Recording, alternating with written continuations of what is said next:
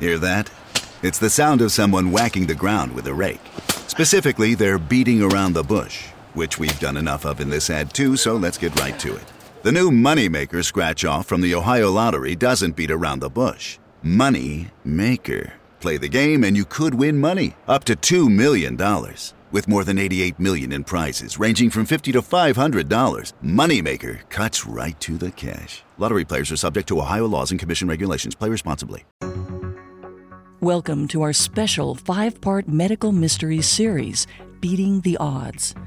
Every day this week, we're telling the true tales of medical miracles that shocked the world. Thanks again for joining us. Today, we're discussing Beck Weathers, a Texas pathologist who survived the disastrous 1996 blizzard on Mount Everest. For more remarkable feats of survival, tune in right here all week long to Beating the Odds. Enjoy.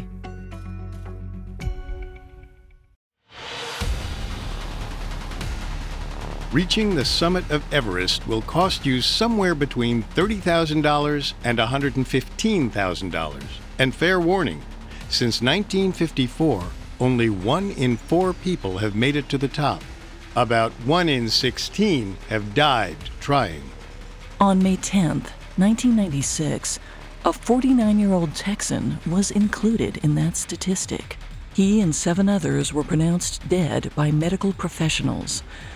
But after nearly 25 hours of hypoxia, hypothermia, and frostbite eating away at his flesh, as well as a 15 hour hypothermic coma, somehow Beck Weathers managed to survive.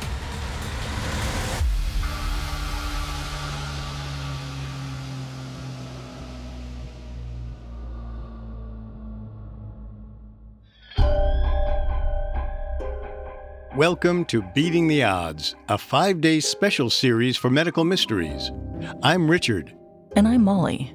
This is our second episode on remarkable, inspirational people who survived extreme medical emergencies. Today we're discussing Beck Weathers, a Texas pathologist who, against all odds, survived the disastrous 1996 blizzard on Mount Everest.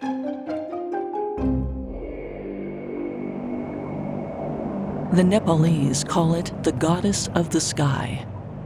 Around 26,000 feet up marks the beginning of the goddess's fury. It's what climbers refer to as the death zone. More than 200 corpses lie twisted and mangled, frozen in time on the way to the heavens.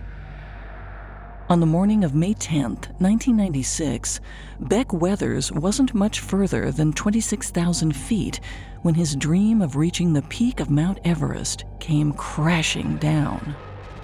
He was almost seven hours in what was meant to be a 12 or 14 hour summit.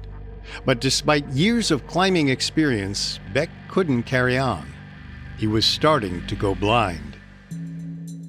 Months prior, Beck received radial keratotomy surgery to correct his nearsightedness According to the American Academy of Ophthalmology, the procedure is now outdated. It's been replaced by more successful options like LASIK. But in 1996, microscopic incisions were made in the corneas of Beck's eyes using an incredibly sharp surgical knife made of diamond. The cuts were meant to flatten the cornea and correct his ability to perceive distance. Under standard conditions, the most likely side effects of the operation are an over or under correction of your vision.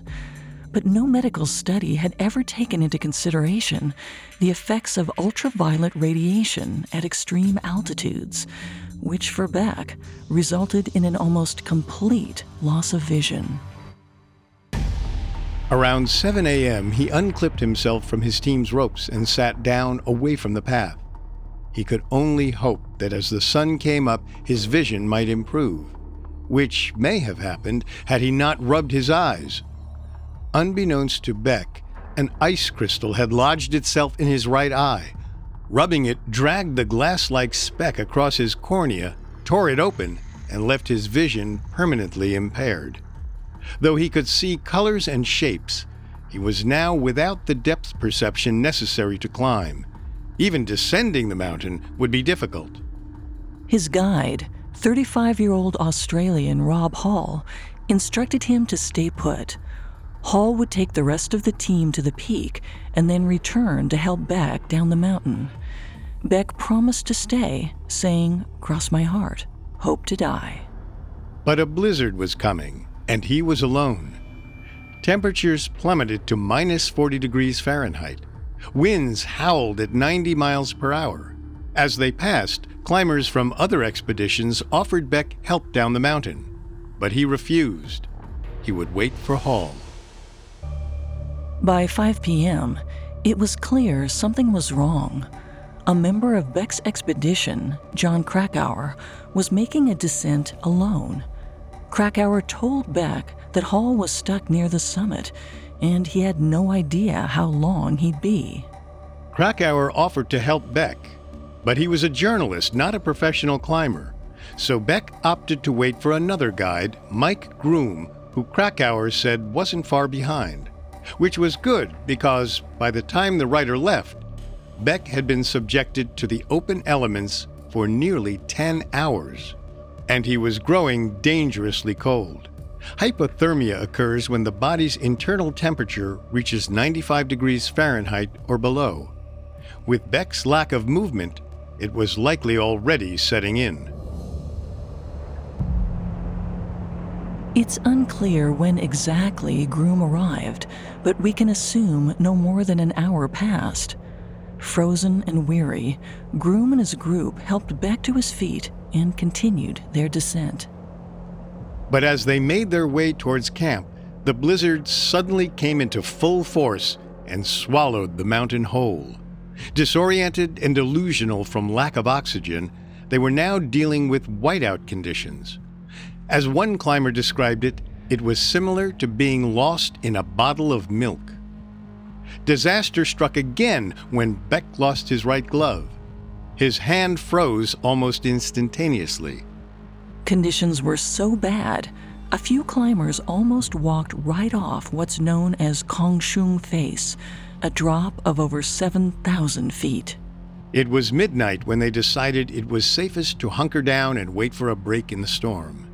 But what the hikers didn't know was they were less than 1,000 feet away from their destination. They couldn't see the lights of the camp ahead of them. They couldn't hear the banging of pans calling them home. At some point, Beck Weathers stood, facing the huddled group with outstretched arms. Blind, frostbitten, and delusional from lack of oxygen, he screamed that his companions had nothing to worry about. He had everything figured out. And then a gust of wind blew him away. Later that night, a guide from the Russian expedition, Anatoly Boukreev, rescued a number of the lost climbers. He even found Beck. But on Everest, every action is a calculated risk. Attempting to move Beck's body could have jeopardized the lives of more climbers. Since he was certain that Beck was already dead, Boukreev left without him. Come morning, Canadian doctor Stuart Hutchinson went back to find Beck and 47 year old Yasuko Namba frozen. Beck was half submerged in snow. His right arm and face were frozen. His jacket was open. Beck's internal body temperature was likely below 80 degrees Fahrenheit. He had spent more than 10 hours in a hypothermic coma, hypothermia's final stage before death. More than likely, Beck's organs were failing, his blood plasma was diminishing, and before long, his entire body would just stop. Hutchinson determined that Beck was beyond saving. He was, quote, as close to death and still breathing as any patient he had ever seen. And so, for the second time, he was left to die. A phone call was placed to Beck's wife and kids to inform them of his passing. But around 4 p.m., just as grief was setting in, a medical miracle happened. Fifteen hours after being swept away from the group of lost climbers, Beck Weathers woke up from a hypothermic coma. He said the feeling was almost like waking up in bed. But when he came to, he was horrified. He recalls his thought process. This was not bed. This was not a dream. This was real. I'm on the mountain, but I don't have a clue where. If I don't start thinking about where I am and how to get out, this is going to be over very quickly.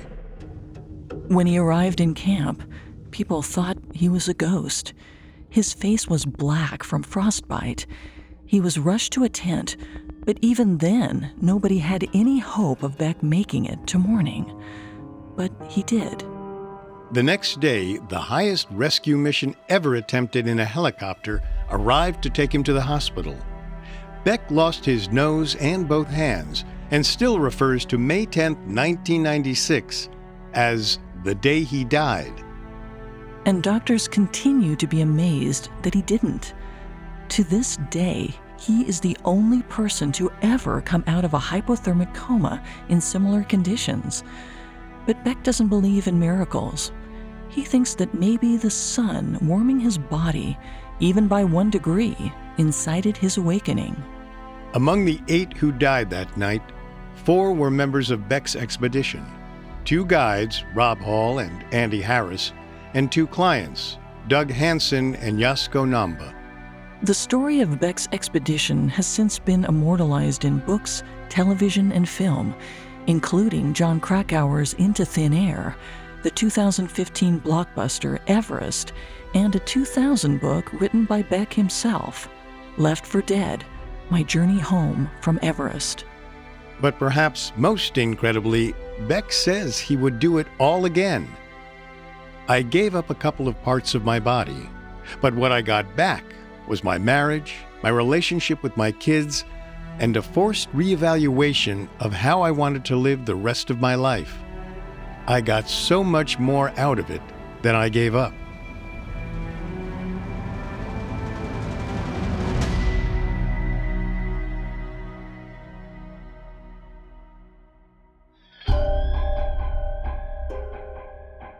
Thanks for listening. We'll be back tomorrow to discuss another medical miracle. You can catch our other episodes of Medical Mysteries for free on Spotify or wherever you listen to podcasts.